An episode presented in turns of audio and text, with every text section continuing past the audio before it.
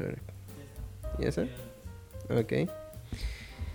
¿Qué tal? Estamos en- volvimos al modo incógnito con Chismearte. ¿Qué tal? ¿Qué les parece? Hoy estamos de vuelta en otro capítulo de Chismearte y tenemos invitado a Eduardo Alonso. Eduardo, ¿cómo estás? Hola Santiago, ¿cómo estás tú? Bien, bien. Muchas gracias por, por venir aquí a echar un poco de, de plática, de cotorreo. Este, espero que, seas bienvenido. Este, Gracias. ¿cómo, cómo te encuentras? Cuéntanos.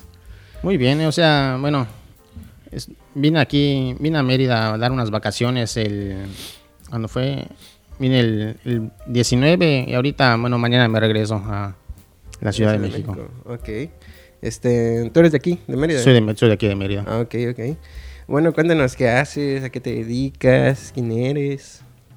Sí, este, bueno, mi nombre es Eduardo Israel Alonso Pech. Soy egresado de la licenciatura en Artes Visuales de aquí de la Universidad Autónoma de Yucatán. Y soy pintor, artista independiente. Este, pues me dediqué, o sea, terminando, cuando terminé la, ya la, licenci- la licenciatura, ya egresé ya mi título y todo en 2018. Este, fui, decidí ya, estuve un año pintando, ¿no? Aquí en la ciudad de Mérida y luego dije, pues quiero irme a la Ciudad de México y decidí irme a la Ciudad de México para perfeccionar más mi técnica. Ok. Este, bueno, pues cuéntanos igual un poco cómo comenzaste en el mundo del arte. O sea, cómo comienzas tú tus primeros pasos, primeras aventuras con, con el arte. Sí, mire, mm, empezó igual, bueno, más o menos de entre los, ¿qué será? 11, 12 años. Fue cuando tomé mis primeras clases de pintura con un maestro cerca de mi casa. Yo vivo en pensiones. Ah, ok. Entonces, ahí más o menos creo que por Jardines de la Fuente, creo que así se llama la colonia, Ujú. que estu- estuve yendo con un maestro tres años. Iba los fines de semana y pues así, porque vieron mis papás que igual me gustaba mucho dibujar y eso. Y lo que dibujaba, lo que más dibujo eran mis los personajes de cómics y cosas así, es lo que más dibujé, lo que más me gustaba. Eso es- así estuve mis tres años de la secundaria. Y terminando la prepa, pues digo la prepa, este, la prepa fue muy complicada, fue, fue muy, yo estudié en la prepa 1. Ujú. No, yo igual. eh, Sí, es que, es que la, la prepa 1 realmente sí, sí es dura, o sea, sí es.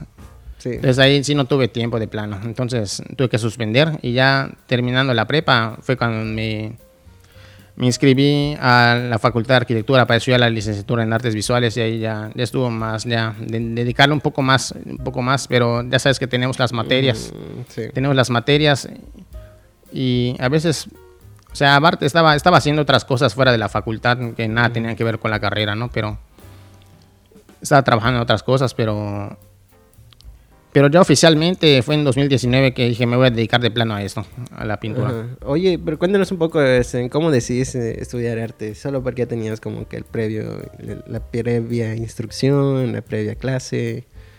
O cómo, cómo fue tu, tu paso para decir, ah, sabes que voy a estudiar artes, de aquí soy.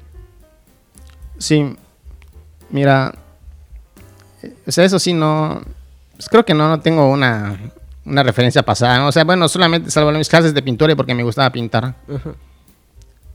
Y dije, y bueno, una cosa, a mí me gustan los animales, ¿no? Entonces yo estaba entre si la si biología o la pintura, estaba entre esas dos. Tipo- Pero dije, dije, es que la pintura hay algo que no sé, me llama, como que hay algo que no sé. Sí me gustaban los animales, pero dije un poco más el arte, diría yo. Ujú. Entonces fue cuando decidí, dije, no, quiero, quiero artes visuales. Y dije, mis papás, artes visuales. Y pues, ¿Tenías alguna expectativa antes de entrar a la carrera? Así como que... creo, me fíjate gustaría que sí, creo que sí, creo que sí, sí, sí, sí. Ajá. Fíjate que sí, pero estaba yo, bueno, no puedo recordar los sentimientos que tenía en esos momentos, ¿no? Pero, pero sí, creo que era quizás algo de emoción, diría yo, emoción, sí, Ujú, así como- emoción, pero Pero tenías así como que alguna meta que tú quisieras cumplir, como decir, ah, me gustaría ser un gran pintor, un, un dibujante, un fotógrafo. Bueno, fíjate, mira, fíjate que sí. O sea, bueno, no, no la- tal vez yo quería eso, pero yo no, yo no sabía que lo quería, tal vez inconscientemente, pienso yo. Y, o sea, en el primer semestre, pues llevé fotografía con la maestra Verónica. No, Ok. no, no Ah. fotografía, no fotografía, perdón, es en pintura. Pintura, Pintura, sí. ok. Pintura y grabado con el maestro Michel Mahé. Ajá, con Michelle. Sí, Michelle Uh, sí, ya antes de la pandemia estaba dando clase en la Sí, sí, sí. Ya no. Ya, sí. no. Y ahí fue cuando dijiste así, ah, de aquí, de aquí me gustaría agarrar, de aquí me gustaría dedicarme. ¿O ¿Cómo fue? Cuéntanos igual cómo fue tu estadía en la facultad. Mira, ok. sí. Este, empeza- empezamos este, pintura con la maestra Verónica y grabado, ¿no? Y sí, me, me gustaba pintar, o sea, me gustaba pintar, pero no... O sea, cuando tienes otras materias, a veces no piensas, un- a veces uno no piensa, a veces realmente que... O sea, dices, quiero hacer esto ahorita que soy libre, no sé, es que a veces... Yo recuerdo que me... Tuve en la maestra, la, ma- la materia de pintura con la maestra Verónica y... Y entonces nos había, nos había marcado muchas cosas. Que ya eran, ya eran entregas finales, entonces me desvelaba a las 3, 4 de la mañana haciendo eso, ¿no? O sea, pintando. Y creo que dormí 3 horas y... Casi, casi para cuando es final de semestre era eso. O sea, sí. así lle- llegué. Pero, pero, ¿sabes qué? Es que, es que yo veía, bueno... Sí veía las obras de mis maestros, pero... Pero es que siempre hay alguien mejor que tú, siempre, o sea... Ujú. O sea, yo, yo creo que as- aspiro a más. O sea, aquí, aquí no encontré lo que buscaba. Ok. Entonces fui al Instituto Federal y encontré a mi maestro y dije, este es un crack. Entonces dije, pues me quedo con él. Ok. O sea, tú hasta que saliste ya de, de Mérida, como que encontraste más tu, tu espíritu productor, tu espíritu artista. Sí, sí, sí, sí. ¿Sí? Cuéntanos cómo fue ese- esa transición de ir de Mérida a, a la Ciudad de México. Mira, termi- terminando la carrera dije, o sea, yo sabía, sí quería pintar, pero pero no encontraba, o sea, yo estuve yendo clases con un ma- una maestra por, no me acuerdo, Avenida Yucatán, creo yo. Pero también fui con uno llama, que se llama Agustín, Agustín González, creo. Ah, aquí por Itzimna. Sí. Lo hacía, pero igualmente solamente solamente había una o sea, dedicamos creo que era dos horas a la semana, creo que daba clases, ¿no? Entonces, yo dije, ay, pero yo, yo quiero que alguien me instruya, que alguien me diga, estás haciendo bien esto, estás haciendo mal esto, no sé. Sí. Y no, simplemente no, no encontraba. Y ya dije a mis papás, quiero irme al Distrito Federal, a, a- quiero encontrar un maestro. Ok. Oye, ¿y cómo se llama? ¿Cómo ves tú la comparativa de, digamos, el ambiente artístico? En, en- o sea, la diferencia que hay entre Mérida y la Ciudad de México. Pues mira, en la Ciudad de México hay más, hay más competencia, te puedo decir. Hay, hay más artistas, hay más instituciones que apoyan, o sea, hay más galerías y todo. Aquí, pues sí hay, pero pues no abundan tanto como allá. Y aparte, hay- te digo, hay más, hay más maestros de más nivel. ¿Y tú ves cómo se llama algún tipo de, de potencial en lo que está haciendo Mérida ahorita? En cuanto a sacar, en cuanto a generar artistas, en cuanto al apoyo que se les da. Mira. O sea, he visto, he visto varias obras que han hecho artistas que están, que ya egresaron, que, que están egresando. La verdad, mm, yo creo que, yo creo que le, le falta Mérida. Eso es lo que yo creo, es lo que yo pienso. O sea, no, no quiero decir sonar mal, pero es lo que yo, yo creo, porque allá tienen más nivel. Con- comentabas, entonces platicábamos por, por Facebook una vez, este, o sea, hace unos días, que tenías como que una opinión so- sobre, sobre el Estado, ¿no? Sobre, Sí, sí, sí, sobre este, Sí, sí, sí, sí, sí. este tema del arte. Cuéntanos un poco sobre eso. Mira, bueno, en cierta manera es que es que yo comparando, porque dije, aquí no encontré lo que buscaba, tuve que irme allá. Entonces, Ujú. pues sí tiene más nivel, o sea, el Distrito Federal. Aquí sí, sí le falta, le, fal- le falta a Mérida, es lo que te puedo decir.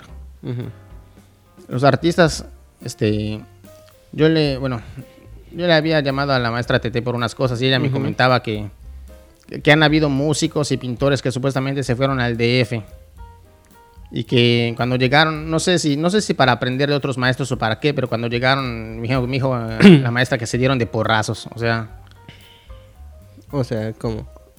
No sé si los maestros le decían, sabes que no, eso no, tienes que mejorarlo más, o creo yo, no O sé. sea, seguro. cuando llegaron a la Ciudad de México era Sí, como que- o sea, bueno, o sea, me dijo, no, no me dijo el nombre de artistas específicos o algo así, Ajá. ¿no? sino varios artistas o, o músicos o lo que sea. Pero era así de que llegaban y, y como que, ah, tu calidad todavía no es, no es lo suficiente. Tu trabajo es una mierda, Ajá. así. Ah, ok. ¿Y Sí, a ti te pasó eso? Pues mira, digamos que antes de eso me había golpeado la vida, antes, así que ya vine preparado. Bien preparado. Sí, ya. Lo que te puedo decir. Ok. Este, ok, cuéntame un poquito sobre, en ese momento, cómo te encuentras tú con tu obra artísticamente hablando. ¿Te gusta lo que estás haciendo? ¿Tienes como que alguna intención de llegar a algún punto con tu obra? Sí, mira, la verdad estoy disfrutando mucho lo que estoy haciendo en esos momentos. Lo estoy disfrutando. Estoy, estoy practicando, estoy haciendo, digo, pinto para mí mismo y pinto para vender. Sí. Ahora, este, sí quiero llegar a un punto, quiero, bueno, te digo que a mí me gusta mucho la obra de Rembrandt, porque yo ya la vi. O sea, vi, vi un retrato de Rembrandt y dije, parece que, pareciera que me está hablando la persona que tengo enfrente. Ok. En- entonces, llegar a ese, a ese nivel sí es posible, o sea, a ese nivel de arte. Oye, este, platicamos igual que, que manejas un poco las técnicas, bueno, la- las disciplinas de la acuarela, ¿no? Sí, o sea, sí, sí. te especializas un poquito más en la pintura. Cuéntanos sobre tus referencias en la pintura, aparte de Rembrandt. Este, ¿Tendrás alguna referencia no solo, digamos, visual, sino teórica? Ah, sí, bueno, este es la, la técnica de Rembrandt. O sea, de- en cuanto a técnica, yo diría Rembrandt. En cuanto a creatividad, diría Salvador Dalí y a Giger. Ok. Ahora, en cuanto a la técnica, yo, la es, que la escuela de una, la, es- la escuela de, de pintura que manejo, me dijo mi maestro, el que me da clase en el DF, que se llama la Escuela Española de la Mancha, se llama. Consiste en, o sea, se- se consiste, consiste en, por ejemplo, yo agarro un poco de acuarela de pintura, la pongo con un poco de agua y hago una, una capa, una mancha, una veladura en, en- en el papel o en el lienzo. Luego toco un poco, con un poco de agua, expando ese- esa mancha, la expando un poco, dejo que se seque. Luego agarro otra, o- otra, otro poquito de pintura, lo vuelvo a manchar al lado de esa, al lado de esa mancha pongo otra mancha. Entonces, así, así se construye una construcción de manchas para formar, por ejemplo, la textura de la piel. Ok. Así es más o menos. sí. Ok, este... Oye, ¿tu maestro consideras que igual es una de tus referencias técnicas y, Sí. y teóricas? Sí, también. Sí. De hecho, él, él me dice, mira, haz- quiero que hagas esto, quiero que digas, este, por ejemplo, lo que está en primer plano es más oscuro y más detallado. Ajá. Lo que está en un segundo de plano es más, más claro que el, que el primer plano. A lo que está en un tercer plano es más claro que, le- que lo que está en el segundo plano Ok. y mucho más claro que lo que está en tercer plano. Ahora, pero hablando de, por ejemplo, pero por ejemplo, si tú quieres hacer un paisaje y ves que en el paisaje el fondo está oscuro, ese, ese fondo es oscuro. Sin embargo, es un oscuro que, ¿cómo te lo puedo explicar? Es un oscuro que es, es oscuro, pero no tan oscuro como el primer plano, por así decirlo. O sea, en, ahí en- en el juego de palabras, en ese juego de palabras es donde, donde uno tiene que tratar de hacer clic, comprender para, para plasmar en el lienzo. Ok. Oye, cuéntanos igual un poquito sobre, sobre tu proceso, digamos, artístico, ¿no? Creativo. Ahorita tocamos el tema de lo creativo, Sí. ¿no? Este, ¿qué, qué dificultades consideras que has tenido a lo largo de, de lo que vas desempeñando tu carrera? Mira, mm, voy a decir algo. Yo veo mi obra que hice durante la facultad y veo mi obra de ahora y sí hay una evolución tremenda, ¿no? Hay una diferencia tremenda. Ahora bien, por ejemplo, si algo en lo que a mí lo que más también se me ha dificultado es hacer el rostro, o sea, practicar rostros. Yo practico Sí. rostros lo más que puedo y sí me salen muchas veces. Otras veces es que el rostro, te voy a decir algo, es por un pequeño detalle que hagas mal y ya no se parece la persona. De verdad, es, es así, así complejo es. Entonces, este, tienes que ser muy observador en ese aspecto. Sí. Oye, este, bueno, ya, ya que lo mencionas igual, este, ¿cómo, cómo, cómo ves, digamos, bueno, vamos a tocar este tema, ¿no? Los errores y aciertos que tú has cometido a lo largo de tu carrera igual. O sea, errores que tú digas, ¿sabes qué? Me hubiese gustado practicar más esto, me hubiese gustado, no sé, hacer más de esto y de lo otro. O que tú digas, ¿sabes qué? Me gustó hacer esto y a partir de aquí, pues, hice esto y esto y esto y esto y esto y esto. Claro, claro. Mira, lo, lo primero que yo empecé, o sea, cuando empecé a, a pintar fueron rostros, pero yo no hice acuarela directamente. Antes de pasar a la acuarela tienes que pasar por carboncillo. Sí. Entonces empecé a hacer, empecé a hacer primero carboncillo porque con el carboncillo tú ves los medios tonos que tiene la piel y todo eso. Sí. Entonces, este, vas. Ya estuve, ¿cuánto tiempo estuve? Estuve como 19, como un año y medio con carboncillo y luego ya pasé a acuarela. Ok. Empecé igual con rostros, rostros, rostros. Hacía rostros de, de ancianos, de jóvenes, de mayas, así. Y luego empecé con paisajes, así empecé. Empecé haciendo, primero empecé fotografía, porque así es que empecé haciendo de fotografías, así. Pero ni siquiera, ni siquiera de fotografías imprimía, las veía en mi celular. ¿me explico? Ok. O sea, iba de a poco, de a poco, mm, observando la- los rostros, las, las fotografías. Luego empecé a hacer animales, animales. Así como elefantes o lobos, no sé, perros, gatos, así. Claro. Y luego, mm, o sea, debe ser algo. Yo no, yo no pensé que fuera a ponerme tan creativo después, ¿no? Pero es que, mira, no, no, no, no puedo explicarte eso, pero un día, o sea, de- de tan- estaba pintando. Y de pronto un día sentí, sentí que quiero hacer esto, pero así sentí una energía de días, lo voy a hacer. Y así lo, lo empecé, a, empecé a plasmar. Pero es, es cuando, es cuando ya, ya empecé a, a dar más volumen, más volumen a, a la figura, más sombra, más todo. O Sí. sea, fue una evolución que no sé, no sé cómo se dio, pero, pero bueno. Oye, este, platicábamos así, ya que estamos tocando este tema de, de tu, de, de tu obra. Ah, ajá. Yo quisiera saber, este, platicamos hace un rato precisamente Sí. sobre que manejas como que dos, dos vertientes, ¿no? Por un lado Sí, sí. manejas como un tipo de arte comercial, Claro. que, que es lo que te permite vender, supongo. Y por otro lado también tienes como que tu obra más íntima, ¿no? Platícanos un poco de ambas, ¿no? Tanto de tu comercial, de tu obra íntima y cómo, cómo mantienes la relación con los dos. Sí, mira, este, la obra, la obra comercial es, por ejemplo, yo pinto temas de la vida cotidiana. Así, ¿qué será? Un, un señor tocando una guitarra o... O sea, y no, no, solo, no solo de la... Diría de la cultura yucateca, diría de las culturas del mundo. Eh, pinto... a mí me gusta mucho, por, por ejemplo, la cultura hindú, por tratarse de una cultura muy, muy mística, diría yo. O sea, Sí. y,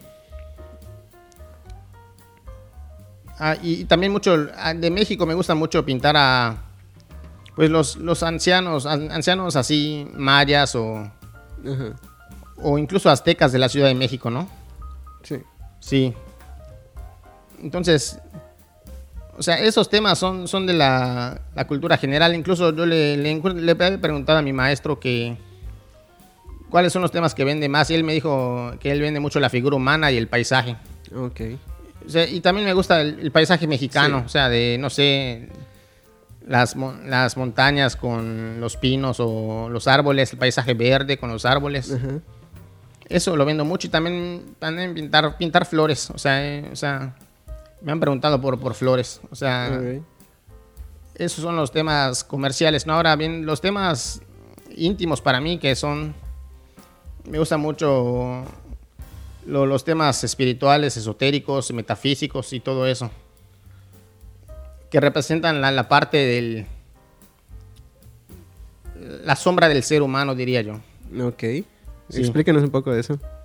Mira, lo que es la sombra es tu, lo- lo- o sea, un poco lo, lo que tú no quieres ver de ti mismo, por así decir. O sea, algo que tienes muy reprimido en el inconsciente Ok. y sale a la luz. O sea, de hecho, de hecho es en, en cuando sacas a la luz tu sombra es cuando sacas tu potencial para lo que quieras en el área que quieras. Sí. Y entonces, de hecho, es eh, el, el sacar a la, a la sombra la luz es cuando o sea, sale, digamos que sale un poco de tu verdadera esencia, ¿no? Y entonces estaba yo pintando estos temas, primero la vida cotidiana y, y luego en que di este salto evolutivo en el que sentí un- una energía que me impulsó a pintar mucho. Sí. Dije, quiero pintar esto. Así me puse a pintar, no sé. Por ejemplo, lo oscuro está representado al principio femenino, o sea, a, a la mujer. Sí. Entonces, que empecé a pintar, por ejemplo, que a la mujer se le asocia un poco con lo que es el, bueno, los demonios, ¿no? Es la mitología de, de en cual- casi cualquier cultura está presente. Sobre todo, en, pues en la hebrea, a través de la, la Torah, la Biblia y todo eso. Sí. Y entonces, este, por ejemplo, hice una, una mujer con cabeza de borrego porque se, se le asocia un poco con el demonio o cuando hubo la Santa Inquisición de cuando quemaron las brujas, eh, es que a la, a la mujer por algo, por algo se viste de negro y tiene un gato. Ese, ese negro creo que simbol- simbolizaría para mí lo que es la sombra del ser humano. Ok. Y así, pues eso. Oye, me recuerda un poco a, a- ¿cómo se llama? A Goya, tu obra. ¿Tienes alguna influ- influencia de él igual? Pues mira, he visto la obra de Goya. Sí, sí me gusta mucho la, la tema, el- las temáticas que, que maneja, me gustan. O sea, como a Saturno devorando a sus hijos, ¿no? Sí. Y todo eso. El aquelarre, por ejemplo. El igual. aquelarre también, sí, sí, sí. Ok. Este, bueno, cuéntanos un poquito sobre igual, eh, ¿cómo, cómo consideras tu relación actual con, con los otros artistas emergentes o con instituciones, O sea- independientes, o sea, in- O sea- instituciones independientes o, o gubernamentales? Como mi, mi relación con los con las instituciones independientes. Con, sí, con artistas emergentes, Ah, eh, con, o sea, colegas, con instituciones, ya sean independientes o, o gubernamentales, como sean, en las que tú te hayas desempeñado o movido. Mira, te voy a decir algo. Yo, o sea, es que al principio, cuando yo estuve en la facultad, yo, la verdad, yo. Te voy a decir algo, o sea, algo personal, no, no, no, no quisiera mucho, pero lo voy a decir. O sea, me sentía un poco tachado de. Tachado de bicho raro en la facultad, no sé por qué, pero. Este. O sea, es que luego, casi casi un año, un año, bueno, hace un año, me hicieron unas pruebas de psicología yo tengo autismo grado 1. Ok. Y es, bueno, esa es una de las razones tal vez. O sea, yo no, no era mucho de salir de la facultad, o sea, a Sí. salir a, no sé, este, fiestas y todo eso. De hecho, creo que en una ocasión yo estuve, estuve a punto de ir a la Casa Blanca, a- no a la Casa, a la Noche Blanca, perdón. Ajá. Y ya me había listado y todo, ya que me subo al carro, ya que estoy en el volante, algo me pasó. Sentí un estado de ánimo que dices, no, o sea, dije, me, me- me acosté y me fui a dormir. Ajá. O sea, no sé por qué pasó eso, Sí. pero solo pasó. O sea, no, no puedo saber por qué pasó. por eso. Ok. Oye, ¿y consideras, has tenido algún tipo de, digamos, de apoyo de alguien más de que diga, sabes qué, pues si a ti te cuesta gestionar un poco tu obra, yo te ayudo a gestionarla y todo esto? Mm, de la facultad, O de, de tus conocidos o amigos en general, podría ser. bueno, sí, tengo mi- mis mejores amigos que sí. O sea, bueno, mi mejor amigo él es doctor, ¿no? Pero Ujú. él me dijo que cualquier cosa él me podía ayudar a gestionar mi obra, sí. Ah, ok. Sí. Perfecto. Y, y mi maestro de pintura, cuando estoy en el, en el DF hacemos, ah, he- hemos hecho alguna exposición, Ujú. y estoy con él y estamos viendo las obras y eh, viene una persona a hablar con mi maestro y mi maestro dijo, él dice, él es mi alumno Eduardo, o sea, me presenta. Ok. Ok, entonces sí, te, sí has tenido como que un poco de respaldo en ese Sí, aspecto, sí, sí, ¿no? un poco respaldo, sí. Entonces, tu llegada a la Ciudad de México, ¿sientes que ha retribuido mucho a la evolución de tu obra y Sí, sí, está sí, sí. contribuyendo mucho Sí, a tu sí, sí. crecimiento? Sí. Ok, perfecto. Hoy, bueno, ya, ya que mencionas esto del autismo, ¿cómo consideras igual que, que influye en tu obra? ¿Consideras que influye en tu obra, dirías? Mm, pues mira, lo que, lo que tengo del autismo es que casi toda mi vida he estado solo. O sea, Ajá. entonces, bueno, realmente cuando uno está solo es cuando vienen, creo que las mejores ideas, diría Ah, yo. sí. O sea, sí. Sí, claro. Sí.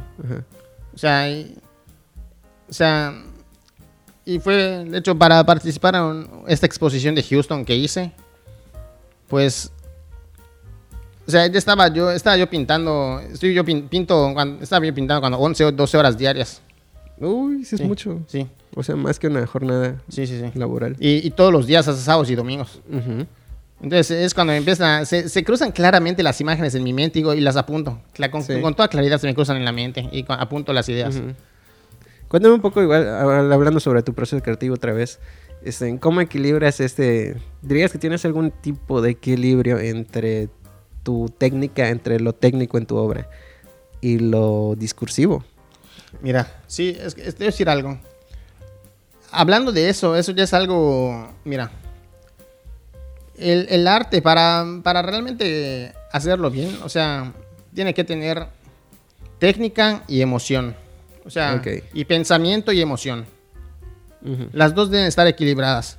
O sea, ahora bien, a uno, a uno a veces dice, no entiendo la obra de este. Una, una de dos le puede pasar a esa persona. O puede ser que le falte emoción, o sea, sea demasiado emocional o demasiado pensante, pienso yo. Ok.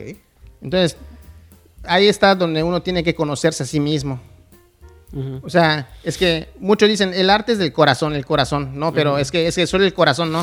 Ujú. Mira, te voy a decir algo. Cuando hubo el movimiento de los hippies, ahorita los hippies ya no están. Pues ¿sabes por qué? Porque les faltó esto. Solo Ok. esto, no puede ser. Tiene que ser esto. Y una persona que es demasiado, demasiado técnico, demasiado pensante, le falta esto. O sea, Sí. Digamos que, digamos que el cerebro funciona como un adulto y el, el corazón es como un niño. Ok, es un, uno orienta al otro. Sí.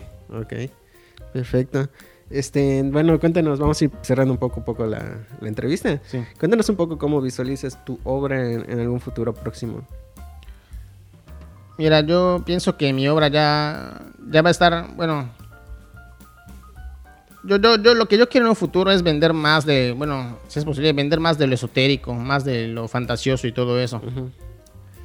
Este, yo me visualizo que ya se esté vendiendo mi obra o haciendo encargos de esa obra. Yo sí he vendido, he vendido, pero bajo encargo, bajo Sí. encargo he vendido. Así he hecho retratos, este, y paisajes, eso es lo que he hecho. Claro. Sí. Ok, que, que es creo que el, el sueño de muchos, ¿no? Dedicarse a su mera expresión. Creo que sí, sí, sí. Sí, ¿no? Este, bueno, cuéntanos igual un poquito sobre cómo ha sido tu relación con la crítica.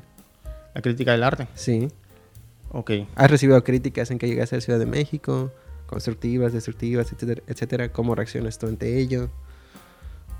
No, no quería decir, bueno, no sé si iba a decir, va a decir esto, pero a ver, es que mira, o sea, fíjate que yo estuve, en que estuve en, hubo un concurso de la Sociedad Mexicana de Acuarelistas, ahí yo ga- gané una mención honorífica por, por mejor obra.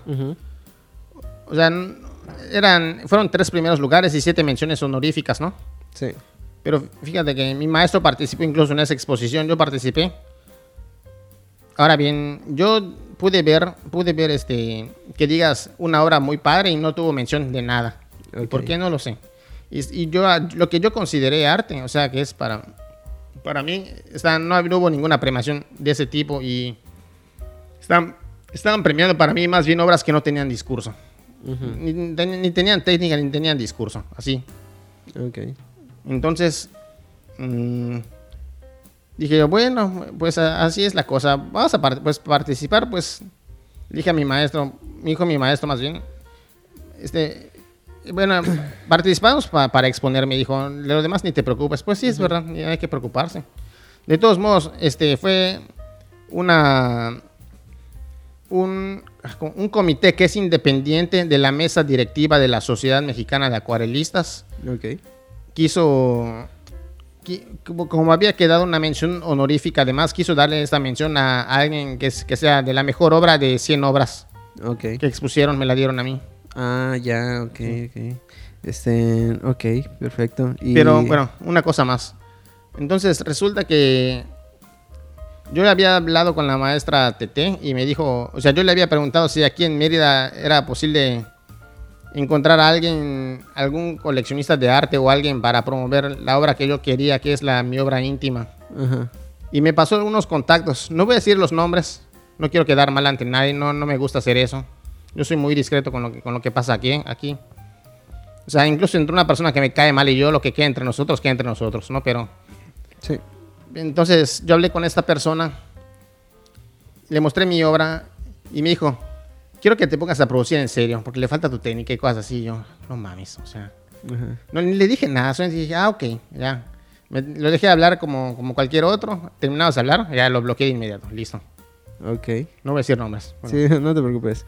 Ese, bueno, ese- creo que es algo que, que pasa muy seguido, ¿no? sí. Este, ya para ir cerrando ahora sí, cuéntanos proyectos que estés llevando actualmente a cabo, este, cosas que vengan, cosas que estés trabajando. Mira, sí. Este. Lo que, lo que yo. Yo creo que mañana, bueno, de mañana que regrese a la Ciudad de México, lo primero que voy a hacer es ponerme a pintar, pintar un rato. De hecho, estoy pintando en vacaciones, ¿no? Pero no tanto como, como siempre pinto. O sea, pero sí voy a, voy a llegar y lo primero que voy a hacer es eso. Y lo que yo, lo que yo busco, busco exponer en más galerías de la Ciudad de México. Ok. Más galerías en la Ciudad de México. Sí conseguí, digo, este centro cultural, un centro cultural que está el- por el Metro Ermita llamado el Ga- Gaby Brimer. Ujú. Conseguí exponer ahí. Mm, y quiero, quiero seguir exponiendo en, en más lugares y vender más obra. Bueno, vender más obra, eso. Más, que, más que nada es eso. Ok, Sí. perfecto. Este, ¿Tendrás redes sociales para que te contacten, para que vean tu obra? Sí, claro. Ese, se llama. Para ver, bueno, mi obra. es Eddie Alonso Pintor se llama. E, Eddie, E, D, Y. Alonso con Z Pintor. ¿En Facebook? En Facebook, mi, es mi página. Ok, ¿y en Instagram tienes página?